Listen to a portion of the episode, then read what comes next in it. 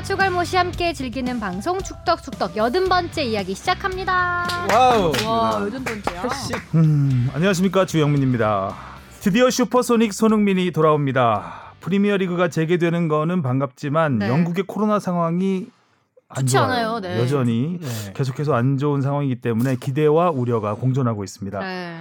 또 K리그에서는 서울이 창단 이후 최다 골차 6대 0 참패를 당했습니다. 어떡해. 아, 이런저런 축구 이야기로 축덕숙덕 시작하겠습니다. 자 각자 소개하시죠. 네 안녕하세요 주바페 주시은입니다. 아, 이제 셀프 소개로 바뀌었나요? 저 박진영 뽕작가 나왔습니다. 자기가 바꾸자고 해놓고 이런 그러니까. 능청스러운 애들이 아, 어디서 그러니까. 나오는 준비해놓고 웬 바꾸자고 한 갑작스럽다는 거예요. 반응? 그러니까 아, 이정찬입니다. 네, 반갑습니다. 아, 저희가 한 명 한 명 그 제 멤버를 소개하다 보니까 주바페하고는 이- 나눌 이야기가 많은데 나머지하고 별 나눌 이야기가 없어서 아, 나누고 싶은 마음도 없죠. 그냥 예, 박진영 작가가 아, 그냥 한 명씩 소- 쭉쭉 소개하고 말자 뭐 이런 식으로 해서 네. 한번 그렇게. 해봤는데 예. 이 마치 소개를 자기- 위해서 마치 저는 취, 취재를 다니는 것 같아요. 다음 주에 축덕숙덕 나가서 이 얘기해야지. 그러니까요. 얘기 꼭 무슨-. 저는 주바페 검색을 하고 들어옵니다.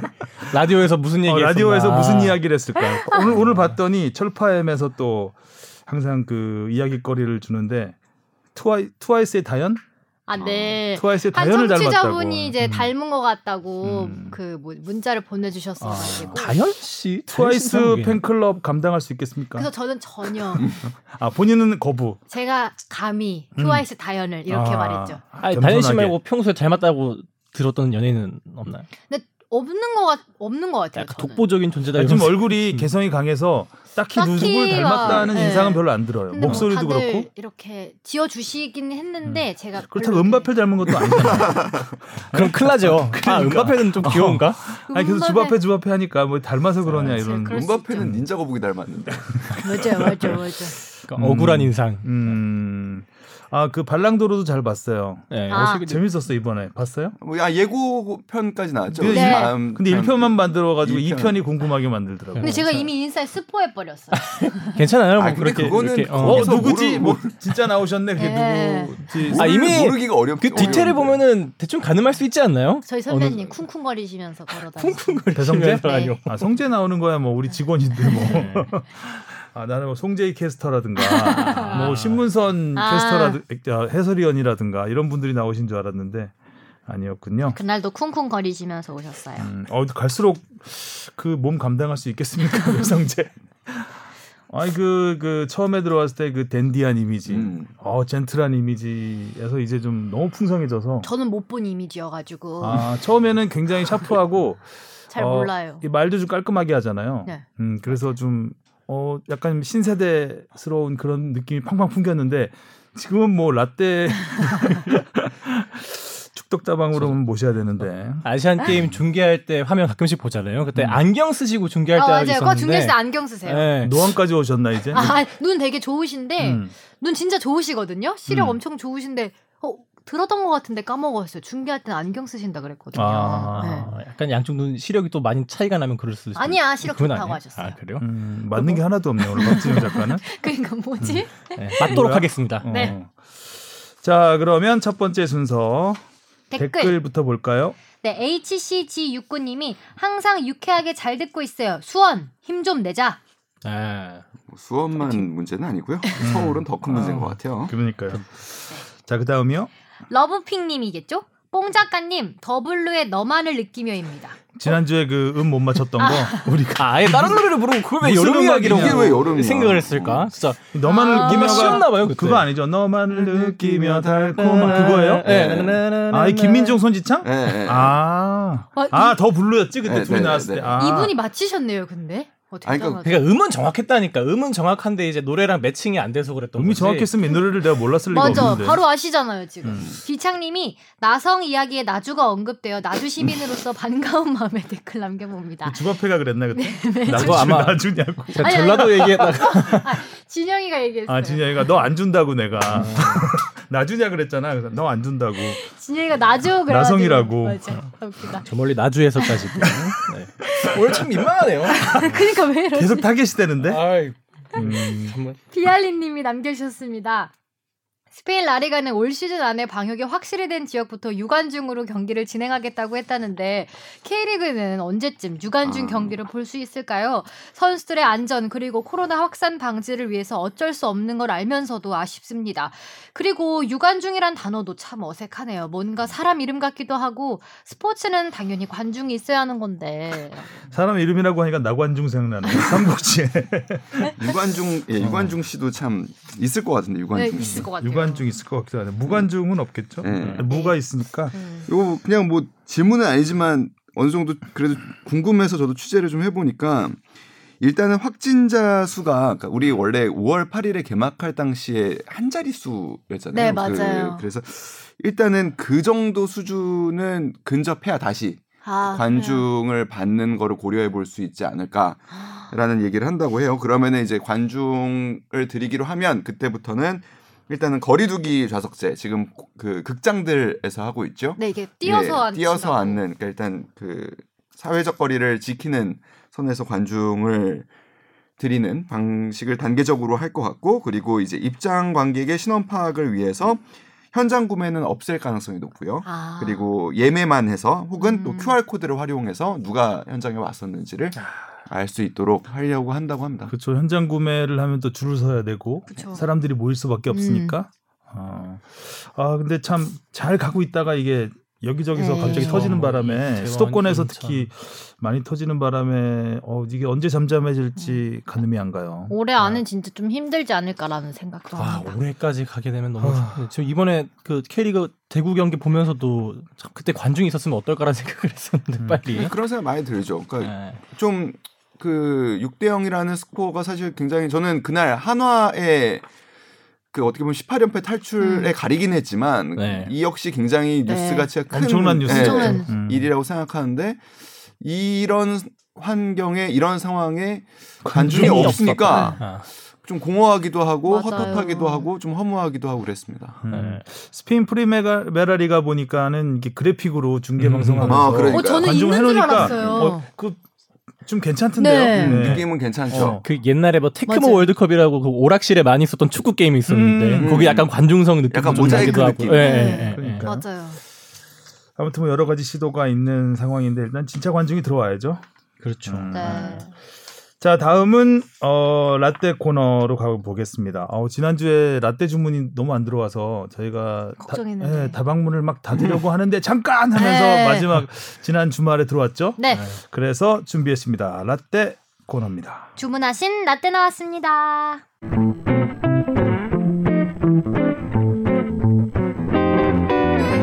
후반기 들어 SK가 거둔 성적은 3승 1패. 승부차기 없이 6득점에 3실점으로 안정된 전력을 보이고 있습니다. 선수들은 또 올 시즌을 마지막으로 팀을 떠나는 니폼니시 감독에게 좋은 성적으로 보답하겠다는 다부진 각오도 보이고 있습니다. 이번이 마지막이시니까 뭐 저희가 꼭 우승을 한다 그런 것보다도 매 게임마다 결승전이라고 생각하고 한다면은 아마 감독님한테 좋은 선물이 되지 않을까 생각하고 있습니다.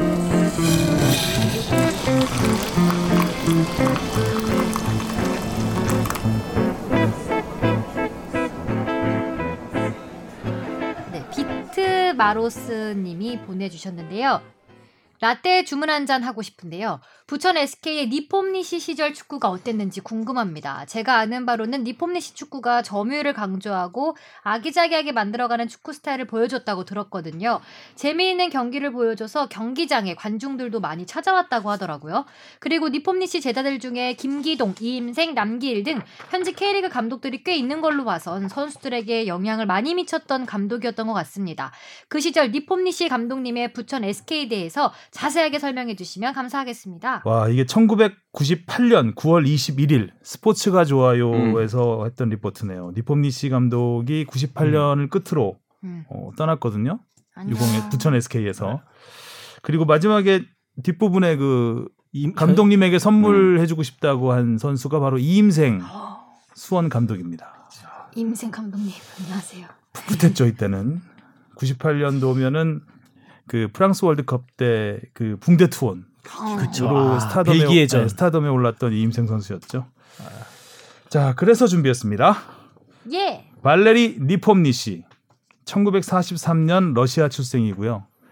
아, 러시아의 신사로 불립니다. 어, 아니 멋있으시더라고요. 네. 선글라스 이름도 끼시고. 발레리, 그러니까 발레리노 같잖아요. 약간 아, 그 축구도 발레 같습니다. 음, 우아했죠. 음. 축구가. 축구가 우아했다고요? 네, 축구가 우아했죠. 우아했다는 평을 받았죠. 어, 승패를 떠나서 화려했습니다. 일단. 음. 일단 니폼니시 감독을 잠시 소개를 해드리면 어, 선수 시절에는 아무도 몰랐습니다. 무명. 네, 어느 팀 저 팀 봤는데 팀도 모르는 팀에서 어. 그래서 완전한 무명 출신이고 이 니폼니시라는 이름이 세계에 알려진 건 1990년 이탈리아 월드컵 때입니다. 아, 당시 카메룬의 검은 돌풍을 이끌면서 명장으로 음. 등극하게 되죠.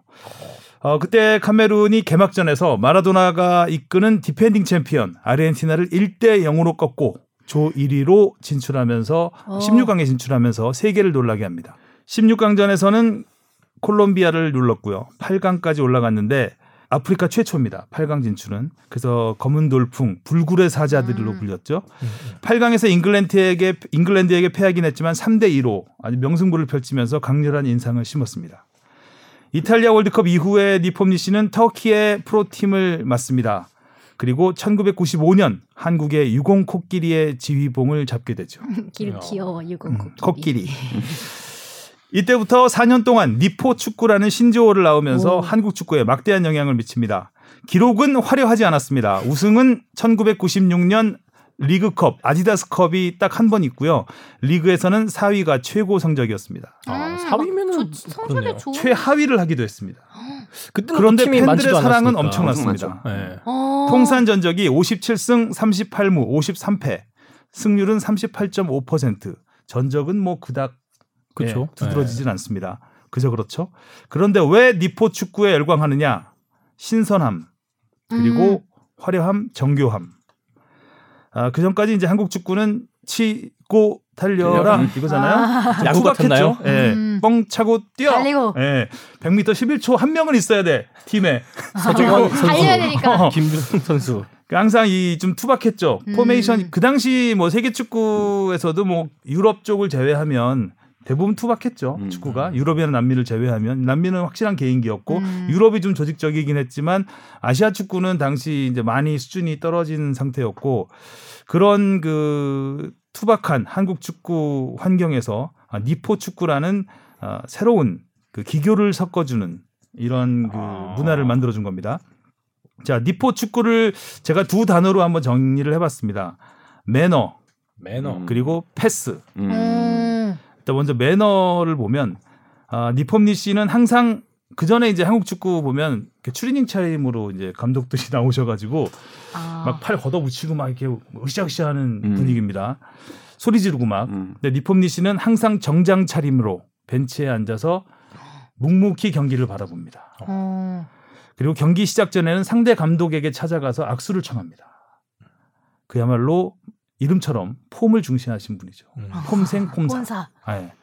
니 예. 폼도 중요하다. 내 폼만 중요한 게 아니다. 니폼을 음. 중시했던 아, 니폼까지 신경 쓰셨던 니폼니 씨의 그 매너와 관련해서는 아주 유명한 일화가 있습니다. 1997년 이른바 쏘리골 음. 사태인데요. 맞아요, 맞아요. 음. 자, 울산과 붙었습니다. 음. 부천 SK와 울산전인데 당시 경기 도 중에 부천 SK의 윤정환 선수가 태클을 하다가 쓰러집니다. 음. 그래서 아, 울산 선수가 윤정환 선수의 그 치료 시간을 주기 위해서 공을 밖으로 걷어내죠. 음. 요즘 많이 하잖아요. 그렇죠. 자, 그래서 이제 치료를 받고 경기가 재개돼서 다시 이제 부천 SK 공격이 시작됐는데 부천 SK 그 드로인을 받은 윤정환 선수가 상대편한테 공격권을 넘겨주겠다며 공을 뻥 뻥 찹니다. 근데 이 뻥찬 공이 김병지 골키퍼의 머리를 넘어서 골대로 들어갑니다. 아. 그래서 골이 돼버리죠. 선제골을 넣게 되는 겁니다. 이 패스 축구를 중시하는 니폼니시 감독 앞에서 뻥 축구를 해버린 겁니다. 그때 윤정환 선수의 표정. 아, 그러니까 아, 너무 이거 뭐야. 이거 어떡- 어떡하지 이거? 어떡하지? 근데 약간 그때 그랬어. 어떡하지? 이게 의도하진 않은 겁니다. 네. 근데 음. 본능적으로 골대를 향해서 차버린 거예요. 본능적으로. 살살 좀 차시지. 머리는 의도하지 않았으나 발은. 발은 약간 의도한 듯한 너무나 정확하게 들어갔어요. 아주 골키퍼 나온 걸 보고 찬 듯한 느낌. 자본주의 달이었네요. 그리고 그런 저 느낌이 삐 들어요. 뭐야 이런 듯한 그 가- 상대팀 선수들의 그 표정. 벙찌죠. 어. 네. 간혹가다가 그런 경우가 예전에 이동국 선수도 뭐 그랬었죠. 니폼지 감독이 아, 바로 선수들에게 지시를 음. 합니다. 우리가 부당하게 넣은 골이니 다시 내줘라. 음. 그 지시를 합니다. 그래서 우리 국내 선수들은 그 말을 듣고 상대의 돌파를 저지하지 않습니다. 근데 눈치 없는 외국인 선수들이 아, 외국인 맞고, 선수들이 막 그쵸. 태클을 까고 왜 그런지를 모르는 얘들, 거야. 어, 왜, 아, 얘들 왜 이래? 그러니까 내가 니폼니 더 씨- 열심히 그러니까 막 니폼니 씨 감독의 지시를 받은 통역가가 선수들한테 지시를 했을 거 아니에요? 그럼 선수 우리 선수들은 알아듣고 다 가만히 있었는데 그 외국인 수비수와 그 당시 골키퍼가 샤샤라고 외국인 골키퍼였습니다. 부천 SK에 골키퍼는 알아들을 수가 없잖아요. 골키퍼가 멋진 선방을 합니다. 그래서 한 두 번인가를 막아요 그렇게 맞아요. 막으니까 니폼 씨 감독이 막 그이 맞지 말라. 점잖은 감독이 손가락질하면서 막 소리를 지르니까 아 그때서야 눈치를 채고 한골 먹고 맙니다. 그래서 1, 어. 1대 1로 비겼습니다. 멋진 선박이 너무 네. 웃겨요. 음. 몸을 날렸죠 그때. 음. 이렇게 해서 1대1 무승부로 끝난 뒤에 니폼 씨 감독은 그 신사도 축구라는 어. 찬사를 받으면서 아, 언론에서 대대적으로 음. 네, 투표됐었죠. 굉장히 큰 화제가 됐던 sorry골 이게 바로 sorry골 사건입니다. 음. 자 그러면 니포 축구의 스타일을 또 보겠습니다. 아, 스타일도 역시 폼입니다. 어. 4-4-2 포메이션을 기본으로 한 패스 위주의 점유율 축구. 간단하게 설명하면 이건데 지금이야 뭐 많이 이런 축구들을 하죠. 그렇죠. 어, 핵심은 미드필더입니다. 당시 윤정환, 김기동, 남기일 등 유명한 미드필더들을 바탕으로 이제 패스 축구를 보여주면서 4-4-2가 뭔지 세세히 보여줬습니다. 걸출한 골잡이가 없었습니다. 사실 부천 SK에는. 음. 음. 그래서 정말 티키타카 음. 같은 그러니까 누가 누구나 골을 넣을 수 있는 그런 음. 축구를 했었죠. 그래서 굉장히 상대의 허를 많이 찔렀고 골도 아주 멋진 그 패스 위주로 들어갔기 음. 때문에 아, 뭐 아스널 같네요. 얘기 예. 들어보니까. 그 니폼니시 감독이 추구하는 그 축구가 이제 바르셀로나 축구라고 음. 얼마 전에 이제 한국에 왔었거든요. 얼마 17년 예. 2017년쯤 예. 그때 이제 부천 FC, 부천 FC 창단 10주년 기념으로 그 헤르메스라는 음, 서포터즈가 초청을 했습니다. 리폼니시. 근데 그때 10살 어, 외손녀를 음. 데리고 왔었는데 외손녀가 또 안- 아주 이쁘, 귀엽고 음. 이뻐서 또 화제가 됐었는데 그때 이제 인터뷰한 내용을 보면 바르셀로나 축구는가 자기가 지향했던 축구라고 음. 그 시절에 음. 90년대 아. 그러니까 굉장히 앞서간 음. 감독이었다라고 볼 수 있겠죠. 우아하고 아름다운 축구라는 평가를 받았고 당시 팬들 사이에서는 이거 제가 기사에서 본 건데 니포 축구는 패해도 표값이 아깝지 않다. 어. 아, 보는 나는- 맛이 있었다는 얘기죠. 예, 라는 평가를 받았습니다. 그야말로 한국 축구를 싹 다 갈아엎었습니다. 와. 자, 니포 축구는 아직도 K리그에서 아. 유산을 이어가고 있습니다. 어, 당시 니폼니시를 보좌했던 조윤환, 최윤겸 코치가 니폼니시의 대를 이어서 SK 음. 감독으로 데뷔를 했죠. 음. 어, 그래서 니포 축구를 이어갔고 아, 정말 비슷했습니다. 그 스타일로. 음. 당시 선수였던 윤정환, 이임생, 김기동, 남기일 이는 이제 프로 일부 리그 팀 감독이 됐고 네. 그다음에 송선호 감독, 송선호 당시 선수였던 송선호 감독 현재 부천 에- 부천 FC 감독이에요. 음. 어. 어, 이분까지 이렇게 니포 축구의 명맥을 이어가고 있습니다. 음. 또 전술적인 측면뿐만 아니라 선수단 관리 또 팀 운영에서도 아, 기존의 이제 권위주의 권위주의였던 한국식 관리 체제를 완전 탈피하면서 선수들한테 자율성을 강조하고 어 그때 또 그 한국이 왔을 때 이제 인터뷰 내용을 보니까 한국 축구에 와서 첫 인상은 선수들이 말이 없다라는 겁니다. 음. 음. 음. 음. 감독이 지시하면 아무 말도 안 한다. 착하죠. 어. 착하다는 표현을 쓰기도 하고. 그렇죠. 좋은 표현을 하면 착한 음. 거고 너무 주눅 들어 있다. 음. 아. 감독에 90년 되면 뭐 그러지 않았겠습니까? 예. 그래서 항상 선수들한테 하는 얘기가 니들의 생각을 나한테 알려줘야 내가 말을 할 거, 지시를 할 거 아니냐 라고 해서 선수들에게 대화를 많이 유도했던 감독이었고 당시 가장 말을 많이 했던 선수로는 윤정환 선수를 꼽았습니다. 음. 음. 윤정환 감독은 지금도 니폼니시 감독 얘기를 많이 해요. 음. 오. 예, 자기에게 영감을 준 분은 음, 니폼. 니폼니시 영감입니다. 음. 아. 자, 니폼니시 감독은 이제 98년을 끝으로 부천을 떠난 뒤 일본 산프레체 히로시마, 중국 상하이 감독을 맡는 등 한중일 3국을 거치면서 니포 축구를 전수했습니다. 음. 그리고 2008년부터는 러시아 톰스크 감독을 맡으면서 한국 선수를 대거 영입하기도 했는데요. 당시 니폼니시 감독 밑에서 뛰었던 선수가 김남일. 음. 지금 네. 감독을 하고 있으니까 김남일 감독 역시 어. 니포 축구에 영향을- 어. 받았다고 할 수 있겠죠. 또 조원희, 정경호 선수도 니폼니시 톰스크에서 같이 뛰었었습니다. 그리고 우리 라떼에 나왔던 데니스 선수도 당시에 음, 아. 니폼니시 팀에 있었어요. 네. 그러니까 한국 축구를 어, 굉장히 사랑했고 많이, 어. 굉장히 관심을 많이 가졌던 그런 분입니다. 어, 좀 전에 말씀드렸듯이 2017년에 방한을 했었고요. 어, 부천 FC의 full name이 부천 FC 1995입니다. 음. 이 1995, 1995년이 니폼니시 감독이 데뷔한 해입니다. 음. 그러니까 니폼니시를 상징적으로 팀 이름에 새긴 거죠. 음. 음, 그런 의미가 있고요. 어, 지난 러시아 월드컵 때까지 기사를 보면 그 톰스크 감독을 계속 하셨던 것 같은데 최근에는 이제 러시아 방송의 축구 해설자를 오. 맡고 러시아 축구협회에서 뭐 유소년 관련 자문을 해주신다고 음. 합니다. 지금까지 라떼였습니다. 아, 든든하네요, 든든해.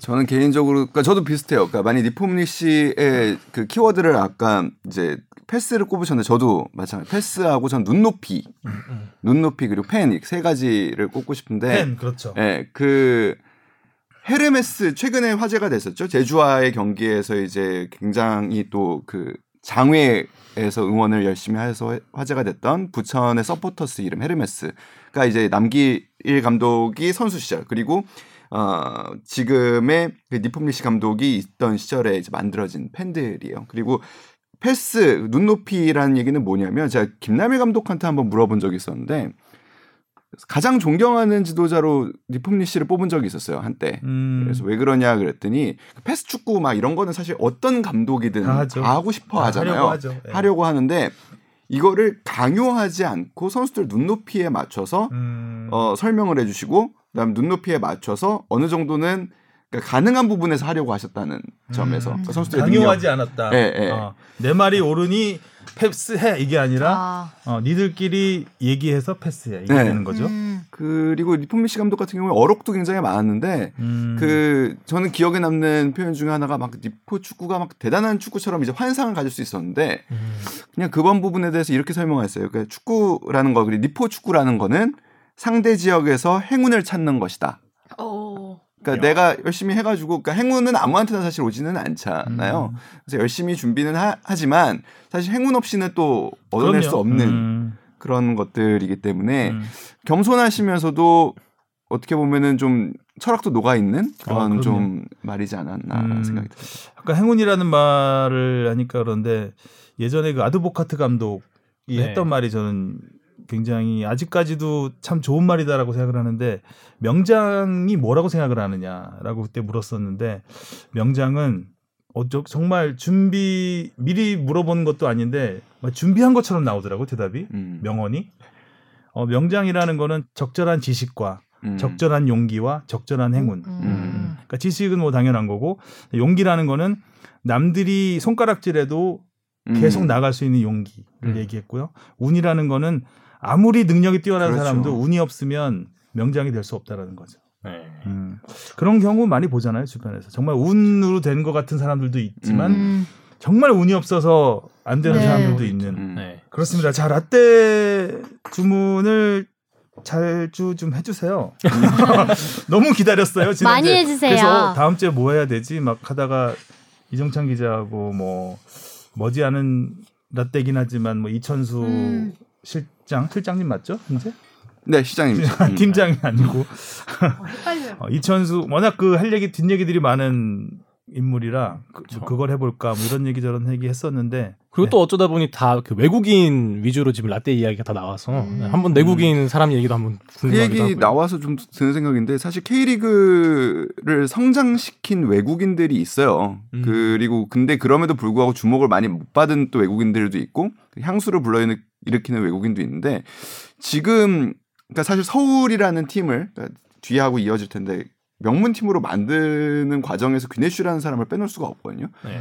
그러니까 K리그를 발전시킨 외국인 감독들이 지금은 좀 사라져 있는 게 저는 조금은 아쉬운 부분 중에 하나입니다. 음. 그러네요, 진짜. 네. 한때는 외국인 감독이 좀 이렇게 부음처럼 많은 구단들이 음. 외국인 감독을 영입을 했었는데 예전에 신혜손 사리체프 이후에 뭐 이- 여기저기 외국인 골키퍼 영입하듯이 영입되는 수준도 높았죠. 그러니까 음, 기본적으로 유럽의 대표팀 감독급들 혹은 뭐 브라질의 연령별 대표팀에서 적어도 코칭 스태프를 했던 뭐 분들이 오셨으니까 뭐 그런 부분에서 한국 축구 그리고 K리그를 좀 발전시키는 부분에서 사실 외국 그러니까 이방인의 눈도 필요하거든요. 음, 음, 밖에서 보니까 이런 거는 좀 음. 문제더라. 라는 이야기가 많이 뭐 지적도 받고 공감을 못 얻기도 네. 하지만 사실 좀 필요한데 그런 부분이 없어진 점은 조금 아쉽습니다. 음. 아, 모라이스 감독이 있네요 생각해 보니까. 음, 죄송합니다. 네. 근데 그 선수들 입장에서는 들어보면 외국인 감독이 편하다는 음. 선수가 되게 많아요. 어, 맞아요. 아까 말했던 한국 감독들은 왠지 그 자기 선배고 다 음. 하기 음, 때문에 음, 까마득한 선배들이잖아요. 음. 그렇기 때문에 그야말로 계급장으로 찍어 누르는 이게 가능하기 때문에 그 눈빛 어, 하나로 뛰게 만들 수 있는 뭐 이렇게 자기 의견을 말하기도 좀 음. 어? 어렵죠. 어, 주눅들 수밖에 없는 상황이거든요. 그런 예로 이제 특히 야구 같은 경우 보면 외국인 감독들이 다 성공했거든요. 음. 실만 감독. 힐만 감독 우승까지 네. 했고 로이스터 감독도 아, 롯데 꼴찌만 있던 롯데를 나름. 플레이, 어, 플레이오프까지 올려놨고 그 올해 올 시즌에 그 기아의 윌리엄스 감독 음. 여- 역시 기아의 체질을 많이 바꿔놓으면서 어, 역시 팀 분위기가 팀 분위기를 쇄신하는 데는 확실하게 효과가 있겠구나. 음. 음, 한국인 한국 감독은 인상만 그쵸. 쓰고 있을 거 아니에요.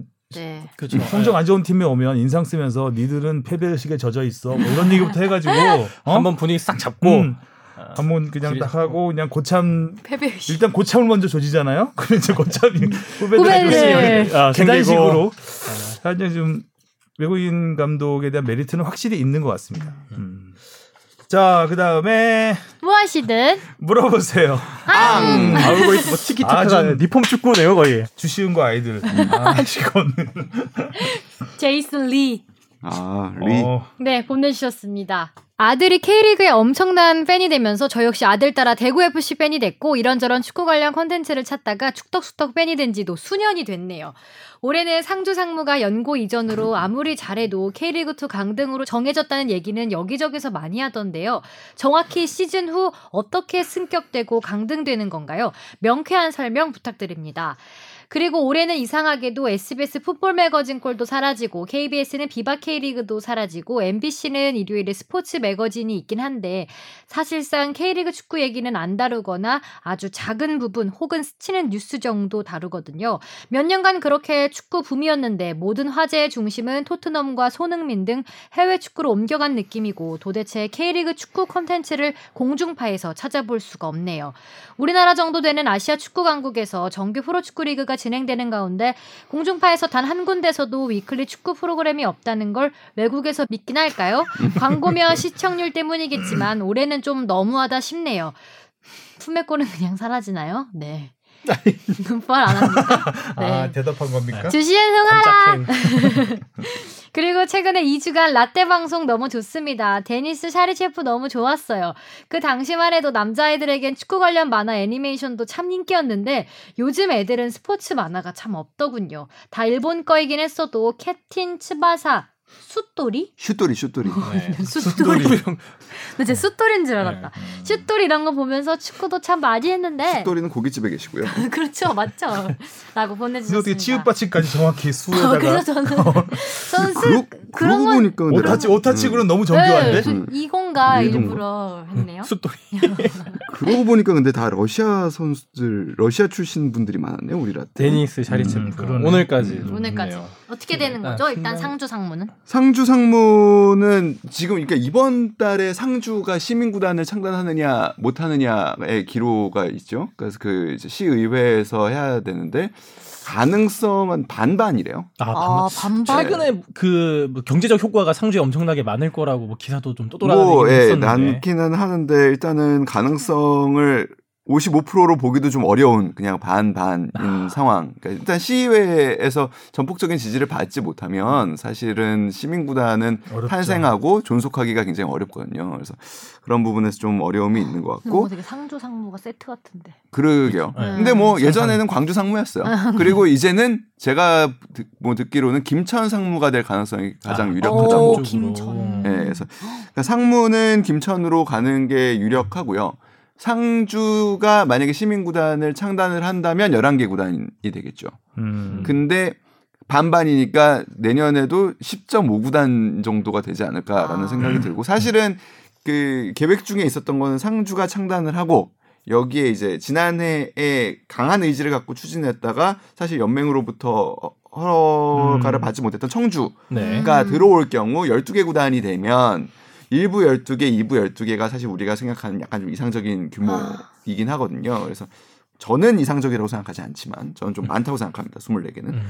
여튼 간에 그렇게 되면은 좀 그 일단 11개 팀이 되면 한 팀이 쉬어야 되니까요. 그런 문제를 해결할 수 있겠다라고 생각을 했었는데 일단은 아까 말씀드린 대로 상주는 반반, 네. 청주는 올해는 어렵다라는 게 결론이 났습니다. 음. 그러니까 코로나19 사태로 조금 자금 문제가 있어서 이 올해는 포기하겠다. 그러니까 음. 내년 참가는 포기하겠다라는 입장을 정, 확정을 했습니다. 그럼 음. 상무가 만약에 김천으로 가게 되면은 김천 상무가 이부 그렇죠. 리그에서 뛰게 그렇죠. 어? 그렇죠. 이부 되네요. 리그에서 뛰는 거죠. 상주 상, 상주 시민구단이 창단을 해도 이부 리그에서 뛰는 거죠. 음. 음. 그러면 두 개 다 창단하게 되면 12개 팀이 될 수도 있고 있는 김천 상무와 상주 시민구단이 참 축- 수학을 참 못하죠. 아까 10.5라고 얘기했지. 20.5라고 얘기했죠. 상주 상무는 김천 상무가 되는 거기 때문에 상무는 한 팀이에요. 하나- 하나잖아요. 네. 그리고 무조건 내려가고요. 네. 그러니까 그래서 승강제로 인해 인한 부분은 그래서 두 팀이 올라 올라오는 그, 그 팀은 올라오는 부분으로 바뀌는 거기 때문에 그렇지. 그러니까 그 전체 팀 수에 상주 상무가 내려가고 한 팀이 올라오는 올라오는 거니까 네. 그대, 그대로 이제 그건 10팀이고 네. 아, 상, 그러니까 상주가 만들면은 11개가 되는데 현재로는 10.5다. 음. 어, 컨디션이 안 좋은 것 같아요. 어제 잠을 못 잤더니 올해 계속 타기신데요? 잘라주세요. 그냥 나갈 듯. 잘라주세요. 그러다 그 자리에서 잘릴 수 있어요. 여기 잘라주지 마세요. 마이크가 꺼지는 수가 있어. 볼륨 조용히 내리고 음소거 fade. 계속 fade 말하는데 안 들리고. 아, 그러면 이제 승강제 승강 시스템이 좀 바뀌겠죠. 상주가 음. 이제 당연히 내려가는 걸로 되면은 네, 당연히 내려가네. 밑에서는 당연히 올라오는 팀이 하나가 생기는 거니까. 그렇죠. 일단은 뭐 1위 팀이 무조건. 올라오는 거고요. 그다음에 상주가 몇 위를 하느냐에 따라서 조금 좀 달라집니다. 그래서 만약에 상주가 12위를 한다면 이제 그 음. 승강 플레이 그러니까 이제 2부 리그 두 플레이 팀이 그냥 올라오는 거죠. 그러니까 그 그러니까 그렇죠. 음. 이제 그 11 아니죠. 이제 상주가 아닌가요? 무조건 꼴찌를 하면 그러니까 아, 10꼴찌를 11위가 하면 되면 그렇죠. 그렇죠. 그렇죠. 11위가 그렇죠. 아. 그러니까 상주가 12위를 하면 상주는 무조건 내려가고. 내려가는 거고요. 그리고 음. 11위 팀은 이제 2부 리그의 플레이오프 플레이오프, 승자 어. 팀과 승강 플레이오프를 해야 하는 거고요. 음. 근데 이제 만약에 상주가 11위를 했다. 그러면은 사실 승강 플레이오프가 무의미해지는 어, 거죠. 거죠. 아. 예. 그러니까 그 2부 리그의 승강 플레이오프 예, 승자 플레이오프 팀이 그냥 그냥 올라오게 올라오게 되는 그렇습니다. 상수성은 잘하고 있어서. 음, 그러게요. 네. 자, 올해는 라떼 질, 주문도 어렵게 받았는데 질문도 딱 하나. 네. 여러분 많이. 보내주세요. 울어야 돼요. 주밥회가 옵니다. 자, 많이 그러면 우리- 보내주세요. 네, 자, 어디로 보내면 되죠? 오랜만에? fb 골뱅이 sbs.co.kr로 보내주시면 됩니다. 어, 오랜만이네요. 예. 우리가 좀 약간 자만했어. 그러니까 메일 주소도 안 알려주고 당연히 네. 보낼 거라고 하다가 이- 이지경이 된 거죠. 많이 보내주세요. 라떼 양에 취해서 네. 어, 제가 이제 연기도 한다고요. 그러니까 대본을 줘야 연기를 하지. 맞아요. 모노드라마예요. 라디오 없으니까 드라마. 못한다고요. 아까 스스로 답도 하고 하잖아요. 네. 하면서. 제가 볼 때 주신 아나운서 팬들이 이제 축구를 공부하기 시작해요. 어, 대본을 쓰기 위해서. 어. 자, 본론으로 들어가 보죠. 네. 네. 오늘은 손흥민 선수의 복귀 소식부터 음. 알아보겠습니다. 프리미어리그가 우리 시간으로 18일 새벽에 시작을 하죠. 다- 재개를 하죠. 와 진짜 얼마 안 남았다. 아, 내일모레. 뭐 손흥민 선수는 사실 지난번에 다쳤을 때 시즌 아웃이 유력하다라고 했었는데 어, 어쨌든 코로나가 길어지면서 어, 충분히 수술도 하고 네, 뭐 회복도 군, 회복도 어, 군 훈련까지 하고. 받고 음. 지금 이제 컨디션이 제대로 올라온 상태인 것 같아요. 얼마 전에 뭐 훈련하는 모습도 그렇고 또 연습 경기에서도 30분을 소화한 걸 보면 뭐 이전 모습으로 돌아오지 않았을까 해서 기대가 되는데 네. 어, 잠시 이제 토트넘이 이제 챔피언스 리그를 가느냐 못 가느냐 이게 이제 음. 가장 음. 큰 문제잖아요. 잠깐 순위를 말씀드리면 토트넘은 현재 승점 41점으로 8위입니다. 8위. 예. 챔피언스 리그 마지노선 어, 맨시티의 징계를 제외하고 오. 어, 마지노선인 4위 첼시와 승점 차가 7점 차입니다. 오, 음. 그리고 5위 맨유, 6위 울버햄튼, 7위 셰필드와 치열한 경쟁을 펼쳐야 하기 때문에 만만치가 어, 않죠. 어 렵다. 음, 음. 그런데 그런데 제가 오늘 일정을 쭉 봤거든요. 괜찮아요? 이건 말도 안 되는 일정이에요. 아 안 괜찮구나. 좋았어요. 아주 연기력 좋았어요. 토트넘이 20일 새벽 4시 15분에 맨체스터 유나이티드와 홈 경기를 갔습니다. 네. 이후에 이제 빡빡한 경기 일정이 이어지는데 그 4일 뒤에 한 경기가 있고 그리고 7월 3일에 7월 3일에 7월 3일 새벽 2시에 우리 시간입니다. 새벽 2시에 셰필드와 원정 경기를 갖습니다. 셰필드는 7위 팀이죠. 한 네. 단계 높은 어. 팀입니다. 그리고 다음 날 다음 다음 우리 우리 시간으로 다음 날 밤 11시에 에버튼과 만납니다. 어, 우이- 어, 그렇게 48 바로바로 시간 해도? 돼요? 네. 45시간 만에. 이게 그게- 그래서 아니 다른 구단들도 다 이런 거에서 봤어요. 근데 첼시부터 해서 4위부터 7위까지 봤는데 토트넘만 이래요. 어머 아. 어머 어머 어머. 48시간을 못 채우는 이 경기 간격은 토트넘만 이렇더라고요. 어, 그래서 이게 과연 가능한가? 찍혔나 어디 누구한테? 글쎄요 뭐 추첨을 했는지 모르겠는데 양해가 됐으니까 이 그쵸, 일정이 잡혔겠죠. 그래서 굉장히 빡빡한 일정이 큰 변수가 될 것 같고 또 델리알리가 SNS에서 뻘짓하는 바람에 음. 아, 한 경기 아, 예전에 했던 거 네. 아. 동양인 인종차별 네. 아, 네. 나또뭐 어. 했다는 줄. 그게 이제 한 경기 출장 정지가 네. 나와서 첫 경기 맨유 경기에 못 나옵니다. 음, 이 경기를 잡아야 SNS는. 그나마 뭐 챔피언스리가 보일까 그래서 말까인데. 현재로서는 20일 맨유 경기와 이제 4일 어, 4일이 아니죠. 7월 3일 셰필드 원정 경기 요 두 개가 가장 큰 변수가 될 것 같은데 이 두 개의 몰빵을 하고 나면 바로 다음 날 우리 시간으로 이 45시간 뒤에 또 경기를 해야 되잖아요. 예. 그 낮 경기입니다 또. 현지 시간 오후 2시 돌아버리는 거죠. 음. 그러니까 이제 손흥민 선수 입장에서는 체력 안배를 되게 잘해야 될 것 같고 뭐 손흥민뿐만 아니라 토트넘 입장에서는 선수- 상당히 일정이 불리하다. 어우, 음, 그러네. 라는 거. 시작하자마자 쉽지 않네요. 그러니까요. 손흥민 선수가 지금 9골, 리그 9골. 그래서 4시즌 연속 두 자릿수 득점이 네. 달려 있고 그다음에 두 시즌 연속 20골을 노리고 있죠. 지금 16골이죠, 시즌. 그래서 뭐 개인 기록도 있지만 일단 팀이 챔피언스리그 가느냐 못 가느냐에 따라 중요하죠. 손흥민의 거치도- 입지도 다, 음. 거치도 달라질 수가 있기 때문에 일단 뭐 올인을 하겠죠. 무리뉴 감독이 무리를 하겠죠. 일단 뭐 그나마 다행인 거는 알리가 없는 상황에서 그러니까 그 시즌이 사실상 시즌 아웃이 유력했던 케인, 손흥민, 시소코, 베르베인이 일단은 연습 경기엔 다 나왔어요. 음. 일단 연습 경기에 다 나왔다라는 거는 뭐 일단은 경기를 뛸 수 있는 상황이긴 하다. 그게 뭐 몇 분이 될지는 모르겠지만, 근데 일단은 손흥민 선수가 그럼 결국에 좋은 폼으로 경기를 할 수 있을 것이냐라는 거는 저는 좀 또 다른 문제라고 생각. 이 폼으로 할 수 있느냐. 네. 어.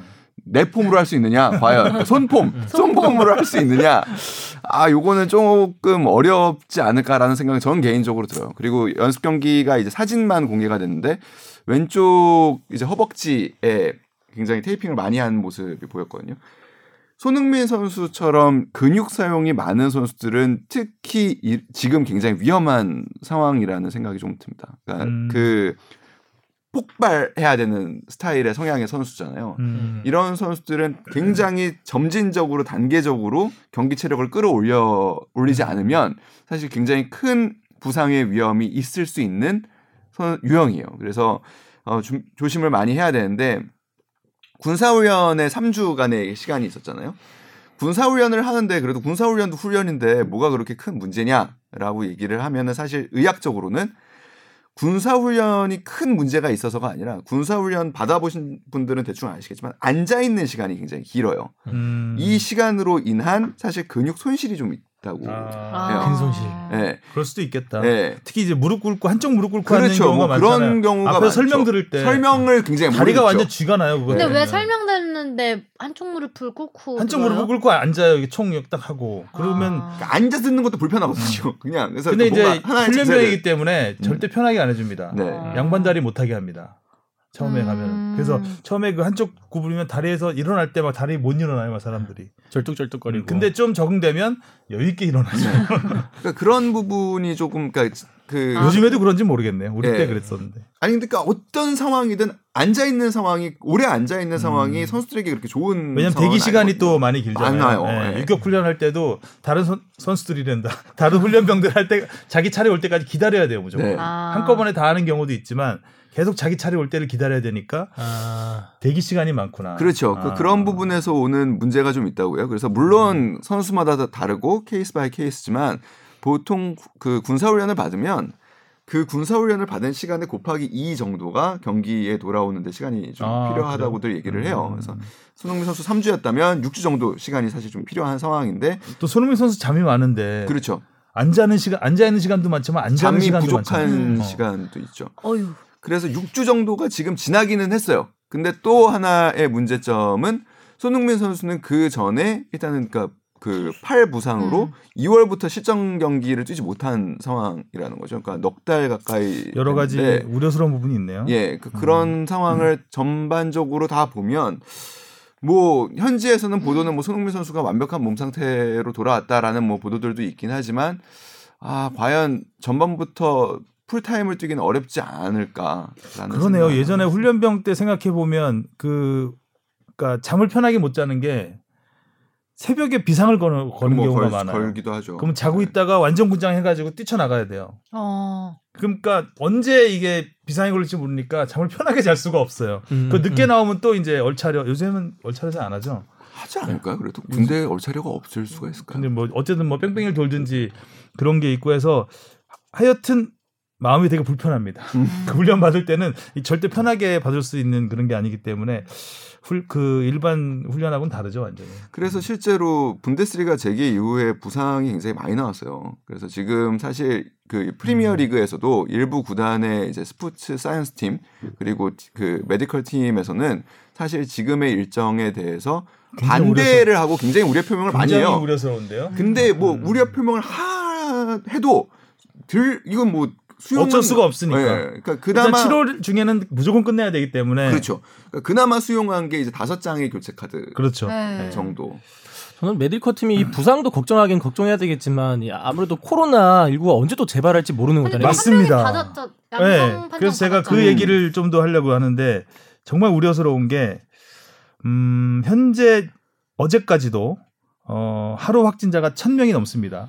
영국에. wow. 어, 현재 확진자 수가 30만 명을 넘었는데 매일매일 1000명 이상씩 계속 나오고 있어요. 너 지금. 영국 심하구나. 어. 딴 데가 너무 또 잠잠해지나. 싶더니 다시 또그 올라가. 사망자는 가장 높고 유럽에서 그래서 네. 영국이 가- 굉장히 관리가 안 되는 나라 중에 하나입니다 지금 코로나가 그런 상황에서 지금 뭐 프리미어 리그는 지금 일주일에 지난 5월 중순부터 해서 일주일에 두 번씩 음. 코로나 검사를 계속 하고 있어요. 근데 현재 8차 검사까지 진행을 했는데 16명의 확진자가 나왔습니다. 어.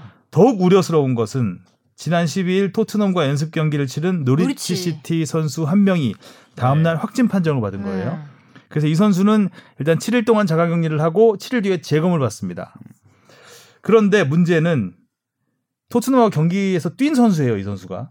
그러면 토트넘 선수들하고 접촉이 있었잖아요. 음. 근데 영국 정부는 이 코로나 밀접 접촉자의 개념을 정의를 2m 이내에 15분 이상 접촉이 있어야 밀접 접촉자로 판단을 해서 자가격리 2주를 음. 하라고 한답니다. 근데 토트넘 선수들하고 접촉을 다 했을 거 아니에요. 근데 어떻게 15분을 접촉을 해요? 경기를 하면서. 말도 안 되지.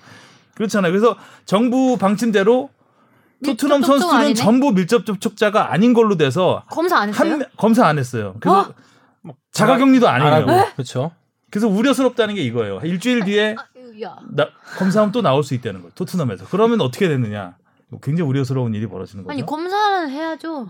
그러니까요. 혼내주세요 좀. 뭐 하는 거야? 이게 진짜 참 개념이 어처구니 없는 것들이 발랑. 있어요. 아, 이게 참 개념이 많이 다른 것 같은 게 이게 뭐 선수 보호 차원인지 아니면 뭐 개인 신상 보호 차원인지 이게 누군지 공개를 안 하고 있잖아요. 근데 우리나라 같은 경우에는 아, 누가 공개하죠. 걸리는 뭐. 동선도 알려주고 뭐 누구랑 있었고 누구라고는 공개는 안 하죠. 네.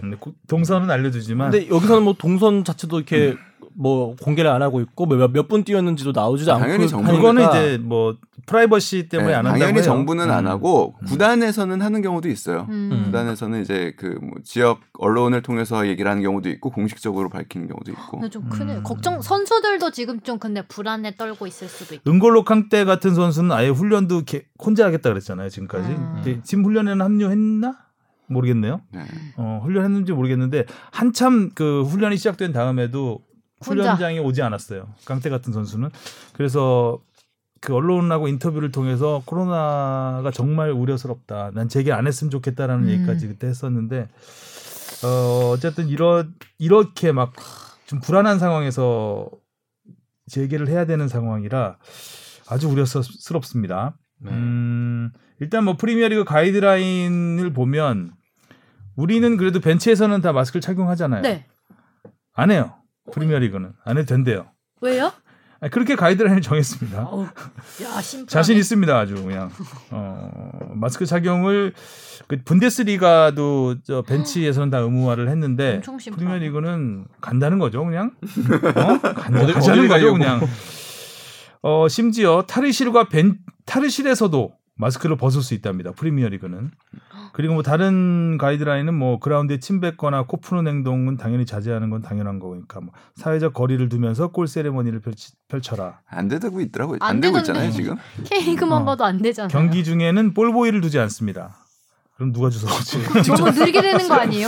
볼 거를 두나요? 볼 보이를 안 두면은 그러면 누가 누가 그냥 가운데서 넣어주지? 심판이 던져주나? 뭐 여러 가지가 있겠죠. 공을 뭐 그러니까 보통 이제 우리가 저는 잘 모르겠어요. 이 부분은 안 알아봤는데 보통 팀에서 이제 연습 경기를 할 때 어떻게 하냐면은 그 굉장히 공을 그라운드 곳곳에 두고요. 곳곳에 아, 둔 아, 상태에서 그래서 선수들이 수 하게 하고 그. 그래서 공을 하면 한 명이 음. 그 자리에 다시 공을 다시 놓는 아, 아. 음. 그러니까 선수들이 자급자족하는. 예. 음. 그리고 경기 전으로 코너 플래그 골대 공 등을 소독한다. 뭐 소독하는 모습이 오늘 공개가 또 음. 됐더라고요. 경기장 출입 인원은 300명으로 제한될 예정이다라고 했습니다. 뭐 이 정도는 기본이고 일단 뭐 정부 차원에서 좀 잡혀야죠 거기는. 네. 지금 근데 유럽이 되게 걱정스러운 게 그러니까 워낙 경제가 안 좋으니까 그러겠지만 그 현재도 뭐 3, 400명씩 나오고 있는데 다시 경제 활동 재개를 선언하고 그뭐 재개를 안 할 수가 없을 거예요. 음. 그리고 지금 사실 유럽 축구가 전반적으로 굉장히 큰 일이 난 거는 그렇죠. 뭐냐면 유럽 축구는 어떤 정책을 쓰기 시작했냐면 아, 선, 선수들의 이적 시장에서 이제 그 여러 선수들 핵, 핵 외국 선수들의 영입이 되면서 과열이 되잖아요. 그 시장의 가격이. 그래서 지금 수천억 대 몸값을 자랑하는 선수들이 비일비가 굉장히 많아졌고 음. 이거를 자국 내의 시장 규모로 감당할 수 없어진 지가 오래됐습니다. 음. 그래서 그 다음에 단계를 간 게 세계화 정책이죠. 해외 자본을 유입하게 되고 해외 스폰서를 끌어들이게 돼요. 그렇지 않으면은 자국 리그가 돌아갈 수가 없는 지경에 이른 리그가 대부분입니다. 음. 그런 상황에서 사실은 지금은 해외 부터 돈이 돈줄이 끊길 가능성이 굉장히 많아졌어요. 왜냐하면 해외 스폰서도 지금 이런 상황에서는 뭐 우리 관광객도 가고 우리가 실제로 현장에서 그 음. 사람도 경기도 볼 수 있고 이럴 때 조금 더 그 사람의 마케팅적인 가치가 높아지는 거거든요. 그러니까 우리가 마치 박지성 선수가 맨유에 뛸 때 서울시가 맨유를 후원했던 것과 같은 거죠. 음. 전혀 어떻게 보면은 뜬금없지만 음. 이거를 이 방송을 전 세계에서 보고 있고 그리고 전 세계에서 온 관광객들이 보고 있으니까 서울을 방문하세요를 맨체스터 시티 구장, 아, 맨체스터 유나이티드 구장에서 그 광고를 하고 있는 거잖아요. 그러니까 아이 이런 서울유.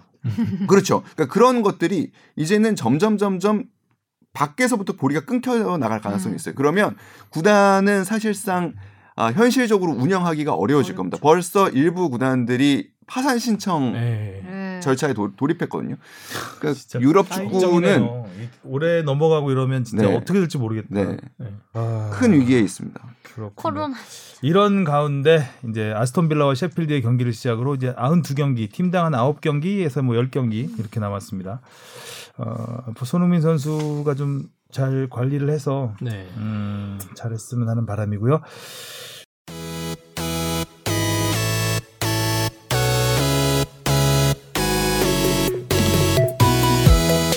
지금 축덕 속덕을 듣고 계십니다.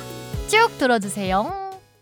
그래도 우리 K리그는 그나마 좀 안전한 상황에서 계속되고 있습니다. 네. 자, 그럼 K리그 소식 알아볼까요? 주바페 브리핑입니다. 네. 서울이 정말 큰일 났습니다. 서울은 대구에게 무려 6대 0으로 완패하면서 창단 후 최다 골차 패배 타이라는 치욕스러운 기록을 남겼고요. 3연패를 당하면서 9위로 뚝 떨어졌습니다.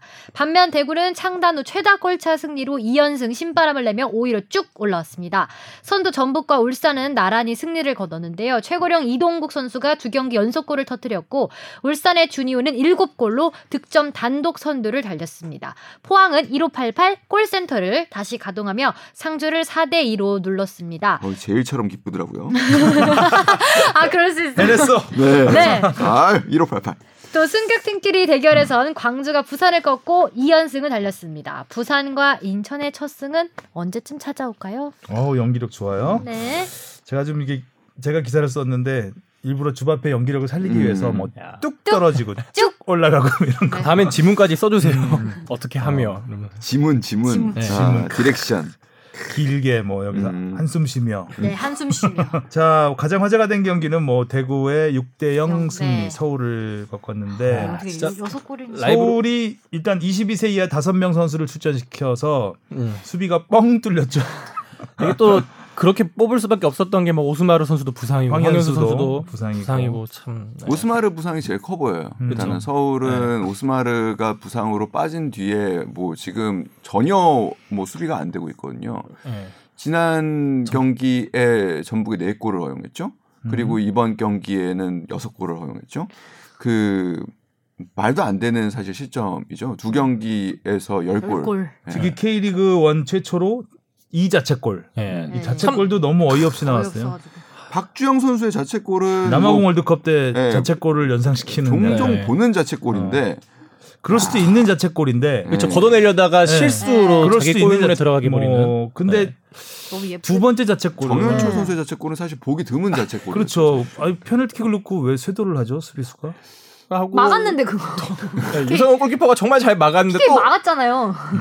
저는 정현철 선수 맞았는데 그게 더 웃긴 게 윤- 유상훈 선수의 그 가랑이 사이로 또 빠져 들어가면서 어. 골이 들어가 버렸잖아요. 이게 참 안 되는 날인 거죠 뭐. 네, 어떻게든 진짜 안 되는 거예요. 이게 보면서 저는 실수를 할 수밖에 선수 없는. 발 괜찮은지 모르겠어요. 골대를 골대 너무 너무. 세게 차가지고. 골대도 괜찮은. 점 봐야 되고. 근데 쯔바사가 사실 뭐 그러면 안 되겠지만 웃음 참는 모습이 또 네. 자, 보이기도 했었죠. 네. 음. 아니 이날 뭐가 그러니까 씌었었나? 뭐, 스토리는 스토리랑 스토리는 다 나왔어요. 거기다가 대한 또 후반 교체 네, 투입돼가지고 골 친정팀 골로. 상대로 상대로 어, 골 넣고. 그러니까 최용수 감독이 경기 후에 거의 사실 뭐 그냥 우리 표현으로 그냥 멘탈이 나갔더라고요. 이건 뭐 음. 그 거의 그 뭐 말을 잘 못 이 원래도 뭐 이렇게 맺고 끄짐이 그렇게 분명하신 분은 아니지만 말을 네. 뭐 네. 면목이 없다라는 계속 외에는 쉬시던데 참 어떻게 할 방법이 있을까 모를 정도로 정말 어, 대책이 안 보이는 경기였고 대구는 뛰고 서울은 걷는 경기였다는 아. 느낌까지 들 정도로 뭐 대구가 뭐 어우 세징야 잘해. 김대원 대원. 김대원 선수가 혼자서 슈팅 다섯 개를 냈어요. 음. 유효 슈팅 네 개. 와. 되는 날이었어요 또 대구는 음. 또그 사실 뭐 첫 골 같은 경우에도 보면 세징야 선수의 슛이 빗 맞았어요. 음. 그래서 넘어졌거든요. 아, 골 안고 들어갔잖아요. 네, 그래서 네. 선수가 타고 먼저 공을 타고 갔어. 네, 선수가 먼저. 골 라인을 통과한 뒤에 같은. 공이 뒤에서 따라 들어오는. 어. 그래서 골이 선수를 넣은 건지 선수가 골을 넣은 건지. 뭐 이런 날은 되는 내가 날이죠. 골이고 골이 나다. 네. 그리고 세, 그 박주영 선수 자책골 장면에서도 그 세징야가 정확한 정확하게 쳤, 쳤, 킥이 좀 너무. 좋았잖아요. 네. 아, 그게, 부- 그게 도움 기록이 안 된다는. 아유 진짜 몰래도 참. 근데 사실 이제 기록을 보면 허탈한 웃음이 나왔는데 점유율도 53대 뭐 50, 47을 비슷했고 슈팅 수도 14대 12로 비슷했어요. 근데 대부분의 서울의 슈팅은 후반 네, 한 마지막에 마지막에 나왔어요. 이미 승부 다 끝나고 기운데. 나왔어요. 음. 그렇기 때문에 사실 전반에 슈팅 한 개 서울. 음. 후반에 11개인데 음. 거의 그것도 한 5대 0, 전반은 진짜 5대 0 거의- 이후에 거의 다 많이 나왔었죠. 뭐 최용수 감독이 뭐 그래도 그러니까 뭐 정신이 없으신 가운데 일단 했던 얘기 중에 그래도 좀 공감이 되는 거는 6대 0으로 실점 그러니까 6 실점보다 사실 한 골도 못 넣은 게 더 문제다라는 얘기를 했었거든요. 음. 실제로 그래요. 그러니까 서울이 6골 차로 진 적이 역대로 두 번 있어요. 그래서 87년 10월에 이제 포항 상대로 한번 그런 적이 있었고 97년 4월에 음. 우리 또 그 부천 예, 부천 상대로 당- 7대 1 예, 패배. 진 적이 있었는데 그 당시에 다 7대1 패배여서 한 골씩은 넣었거든요. 6대 0 아. 패배는 서울 역사상 처음입니다. 아, 음. 그러니까 서울이라는 팀이 아 그 예전에 뭐 이천수 감독도 이천수 감 실장도 선수 시절에 한번 울산에서 얘기했지만 언제부터 서울이 그 뭐? 터키 감독 강팀이었다고. 터키 터키 왜그 감독 하나 데려왔다고 어. 강팀이었냐 이런 얘기를 하지만 실제로 그 어, 귀네슈 감독이 돌아 들어온 뒤에는 서울이 전혀 다른 팀으로 변모를 하거든요. 그리고 이제 그 왕조를 거의 이루다시피 한 그 중심에 최용수 감독도 사실 있습니다. 음. 2012년과 2016년 우승. 근데 지금의 서울의 모습은 그런 강팀의 모습은 사실 전혀 없죠. 마음이 아파. 저는 지금 골을 못 넣는 것도 문제긴 하지만 아예 슛 자체를 못 하는 것또 되게 문제인 것 같아요. 물론 이번 경기에서는 후반 막판에 이제 거의 경기가 끝났을 때 슛을 하겠는데 전반적으로 보면 거의 유효슛이 없다 한 그런 없었죠. 네 음. 경기를 하고 있거든요. 진짜. 지금 거의 최용수 감독님도 공격수를 울며 겨자 먹기식으로 계속 투입하는 것 같아요. 그러니까 뭐 아드리아노도 그렇고 뭐 조용 선수도 자기 생각에 비해서는 좀 폼이 안 올라왔다고 생각을 하는데 지금 결국 뭐 넣을 선수도 없다 보니까 놓고 있는 것 같고 참 이 안 풀리는 아, 돌파구가 좀 쉽게 마련이 되지 않는 이날은 수비도 안 모습이지 되고 않나. 공격도 안 됐어. 뭐다 네. 안 됐죠. 그냥 안안 되는 됐죠. 날이에요. 음. 음. 근데 뭐 반전 카드도 딱히 보이지 않는다는 거죠. 그- 물- 그게- 물론 네. K리그는 이런 반전 카드가 딱히 보이지 않는 가운데서도 반전을 이뤄내는 그 감독과 선수들이 많은 리그기는 하지만 뭐 좋아 보이지 않습니다. 그렇습니다. 대구는 뭐 아주 좋아요. 음, 음, 초반에 부진을 딛고 2연승. 음, 이연승. 서울은 3연패. 3연패죠. 9위입니다. 9위. 서울이 9위야. 그러니까 대구 입장에서는 진짜 딱 좋은 경기를 한 것 같아요. 이제 김대현 선수랑 세쟁현 선수가 이제 초반엔 거. 폼이 되게 안 좋아서 대구가 안 풀리는 음. 거에 가장 같아요. 이제 어, 크거였는데 확실히 스피드가. 살아나니까.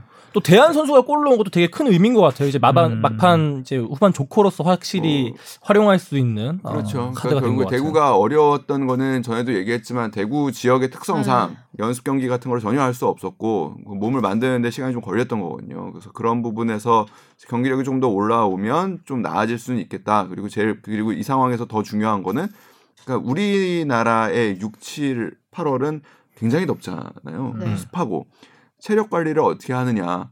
그러니까 과거에는 사실 좀 6월에도 A 매치 기간이 있어서 사실 그 대표팀에 들어가지 않는 선수들은 잠깐 쉬어갈 수 있는 그런 호흡을 할 수 있는 기간이 있었는데 음. 지금 없거든요. 그것도 조금은 저는 걱정되는 부분입니다. 음. 음.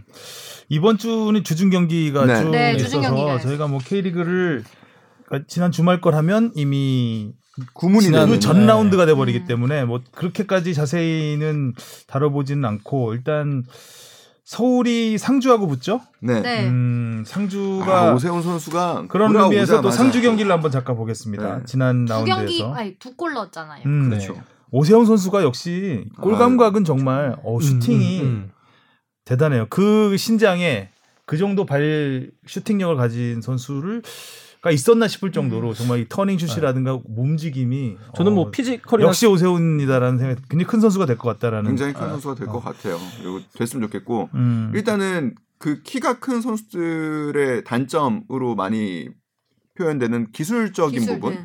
근데 이 선수는 공을 관수가 돼요.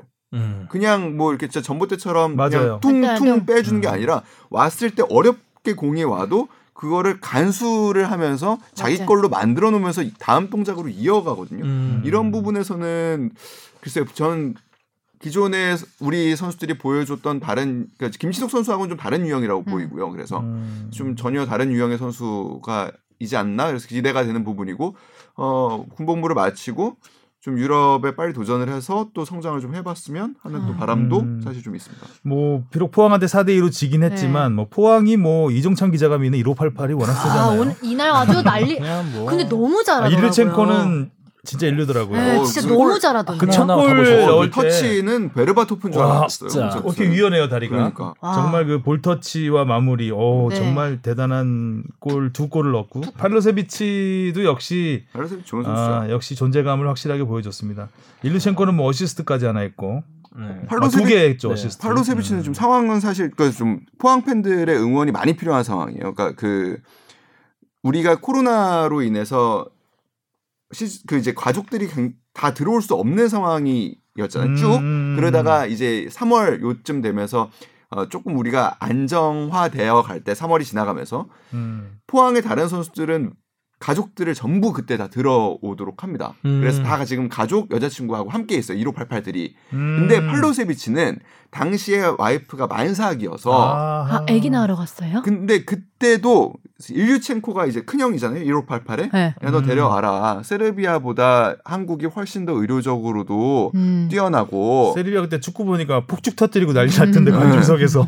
치안도 안전하고 한국이 훨씬 더 나으니까 야 니나 그러니까 세- 니네 나라를 무시하는 게 아니라 야 세르비아의 의료 수준하고 한국의 의료 수준을 보- 비교하면은 이건 말이 안 되는 거 아니냐 데리고 와라 라고 했는데 그 아내가 사실 좀 고향에서 아이를 좀 그러니까 편안한 환경에서 아이를 낳고 싶다라고 얘기를 했다는 거예요. 아. 그래서 사실 지난 그렇겠죠 아무래도. 예. 저도 그래서 지난 라운드였죠. 뭐- 지난 라운드. 그러니까 울산전 전 전날 아이가 태어났어요. 아들이 아. 아. 들이 태어났는데 그 파르세비치는 심적으로는 지금 너무 답답한 상황인 거예요. 너무 아이를 보러 가고 싶은데 아이를 보러 가면은 일단 4주 정도는 못 나옵니다.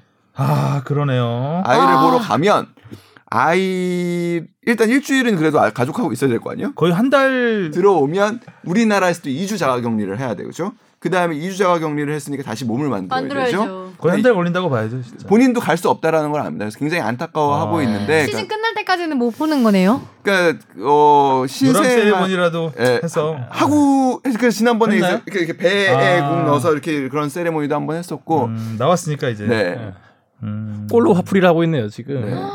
네. 아, 그래서 좀 포항 안타깝다. 팬들이 많이 응원을 해주셨으면 좋겠어요. 그러니까 음. 코로나로 인해서 진짜 아이가 태어났는데 첫 아이거든요, 또. 첫 아. 아. 아이가 나왔는데도 지금 그 순간 함께하고 못 하지 못하고 있는 거니까. 음, 그렇군요. 힘내라 힘. 음. 자 그리고 전북과 울산 경기도 잠깐 보죠. 전북은 지난 주말에 이제 인천한테 1대 0으로 이기면서 뭐 승리 본능 네. 음. 꼭한 맞아. 한골 차씩 이 차곡차곡 이기고 있습니다. 음. 이동국 선수가 참 영리해요. 페널티킥 만들어내는 상황도 참 이렇게 무리하지 않게 스타예요. 그게 이제 그 음. 매번 세리머니 준비해서 나오시는 건가요? 그렇지는 않다고 뭐 어제 준비나- 얘기했는데 어, 안한 그렇지는- 준비는 아니에요. 그렇죠. 근데 이거 늘 뭔가 세리머니가 늘 남더라고요. 어, 그리고 후배들이 다 따라하는 거 보면 이미 얘기됐어요. 컨셉이 있어요. 그래도. 그죠? 어. 근데 또 그렇게 생각해 왔는데 매번 골 넣으시는 것도 참 그렇죠. 대단한 것 그렇죠. 같아. 세레머니 하려고 꽂아놓은 걸지도 몰라요. 음. 저는 이 경기에서 김보경 선수의 페널티킥이 아. 상당히 실망스러웠어요. 네, 저아 그랬어요. 어, 음. 소녀슛. 아, 정말 김보경 선수가 좀 전북 가서 사실 존재감이 좀 눈에 띄게 드러나지 네, 많이 않아가지고 줄었잖아요. 네. 그래서 이번 페널티킥을 넣으면서 좀 더 힘에 한 녹아들 거수 있는. 기회였는데 네. 너무 조심스럽게 차 버렸죠.